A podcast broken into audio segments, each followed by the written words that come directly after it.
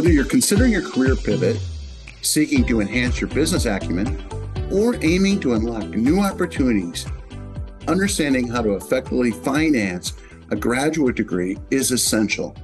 So join us as we embark on this insightful journey, empowering you with the knowledge and resources to turn your MS or MBA dreams into reality.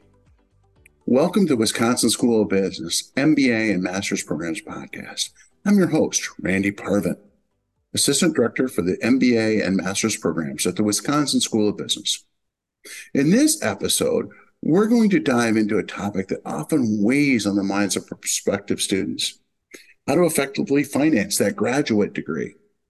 To discuss this topic, I'm joined by my colleague, Dale Pangborn. Welcome, Dale. Oh, thanks, Randy. Great to be here. Dale, can you tell us a little bit about yourself and uh, why I've invited you on this podcast today, perhaps? of course. Well, I spend a majority of my time working with Merit Aid and admissions. So uh, for years, I've worked with the admissions team, and uh, about a year or so ago, have uh, taken on more of a role with Merit Aid, which encompasses quite a number of ways to uh, help pay for your graduate degree. Dale, do you do you have a framework that listeners should use who are thinking about returning to earn a graduate degree when it came comes to financing or finances and, and the graduate degree? Certainly. Well, there there are a lot of options because everyone's finances are a little bit different. But I think uh, some of the things that you want to bring uh, bring to mind right away are current spending, savings, and current debt. So I think you need to take a, a good picture of where your financial uh, you need to take a good picture of where your finances are right now. And from that point, then you need to look at you know the time frame, kind of build out a timeline of how long you have until you begin your program. That's going to determine a lot about structuring your personal budget uh, and managing debt and so on. But I think it's important to create a plan uh, based on some of these areas and just be mindful of some of the things that will creep into your life uh, as you take on the graduate program.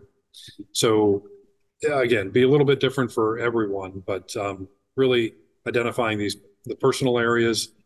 Also, to consider some things like merit aid areas that you may be eligible for and this is, again, going to encompass quite a number of areas. It could be merit aid from your application. There could also be student loans in the mix. So a number of areas might be uh, might be impacted.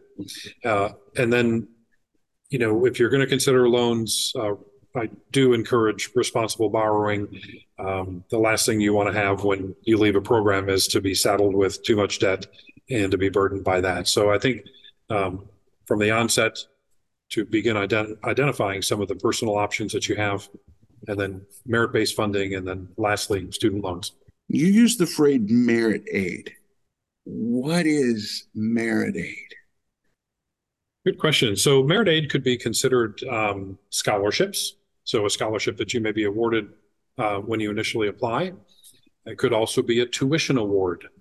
Uh, tuition awards would be in the form of, say, a partial tuition award or a full tuition award. Um, additionally, uh, teaching assistantships would be considered merit aid. Now, those are a pretty rare thing to be awarded at admission. I to say too rare, but the, it's rare that a student would have one of those coming into the program. Um, it's more likely that a student may see that uh, available to them in their second year. But um, those are all very influential when uh, considering different finances. If I'm an applicant, how do I make myself as competitive as possible for merit aid?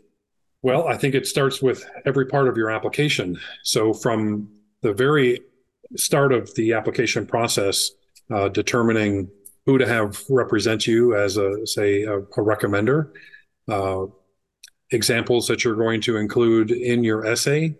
Now, the essay writing is is really important because it gives the committee an opportunity to understand more about who you are and how the program is going to impact you. Uh, these are all ways that you can strengthen your application, the areas that you're in charge of, uh, ways that you can uh, again express your interest in the program and how we're going to help you uh, help you get there. I think that's that's an important piece. Areas that you're not really able to change could be your undergraduate degree or maybe um, a GMAT or GRE score. I guess if you're unhappy with your GMAT or GRE, you could retake that. Uh, but those are all ways that you can strengthen the application.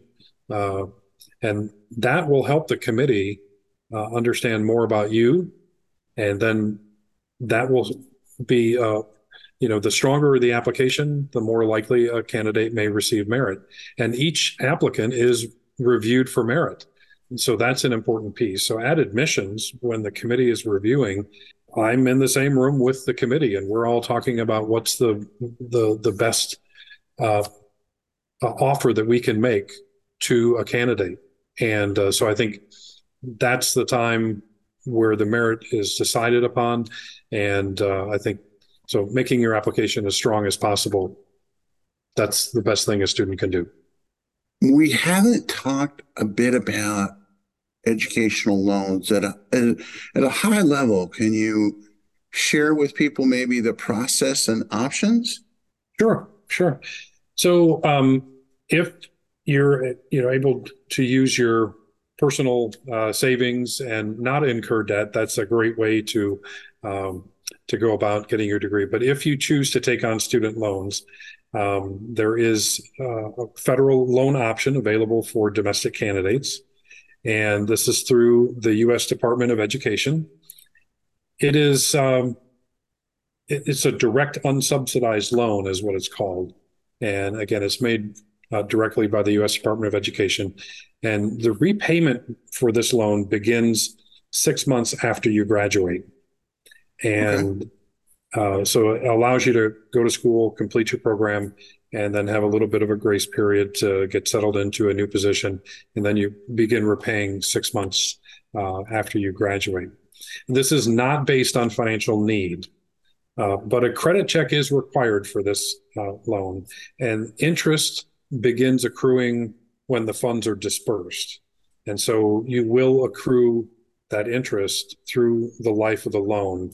And I mean, it is, um, I think it's a good idea. It's not required to make a payment, but I think it's a good idea to to make a payment if you can um, to reduce your overall uh, total uh, loan debt or repayment amount.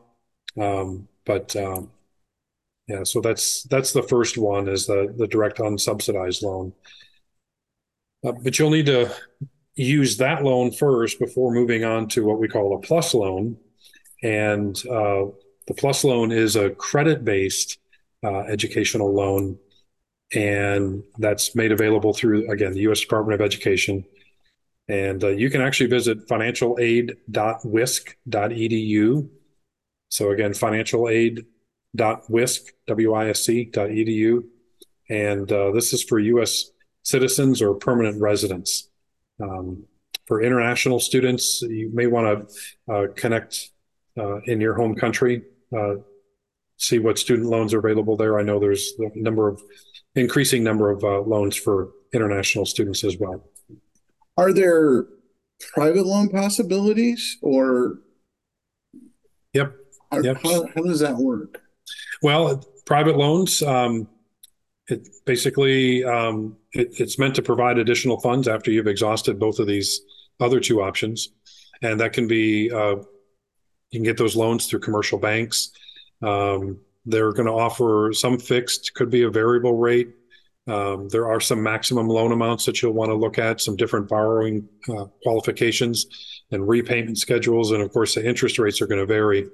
I think that's where um, staying within mm. the the federal loan options may be the the best option. But if you can't, private loans uh, may be available.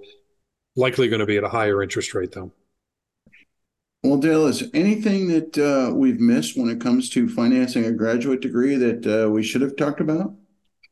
I think you've covered. We have covered everything that uh, that there is, but um, yeah, I, th- I think we've covered it all.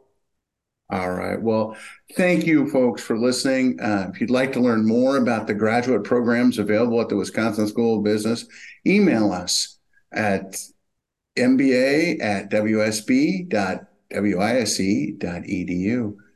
Thank you for joining us on this episode of the Wisconsin School of Business MBA and Master's Programs podcast on Wisconsin.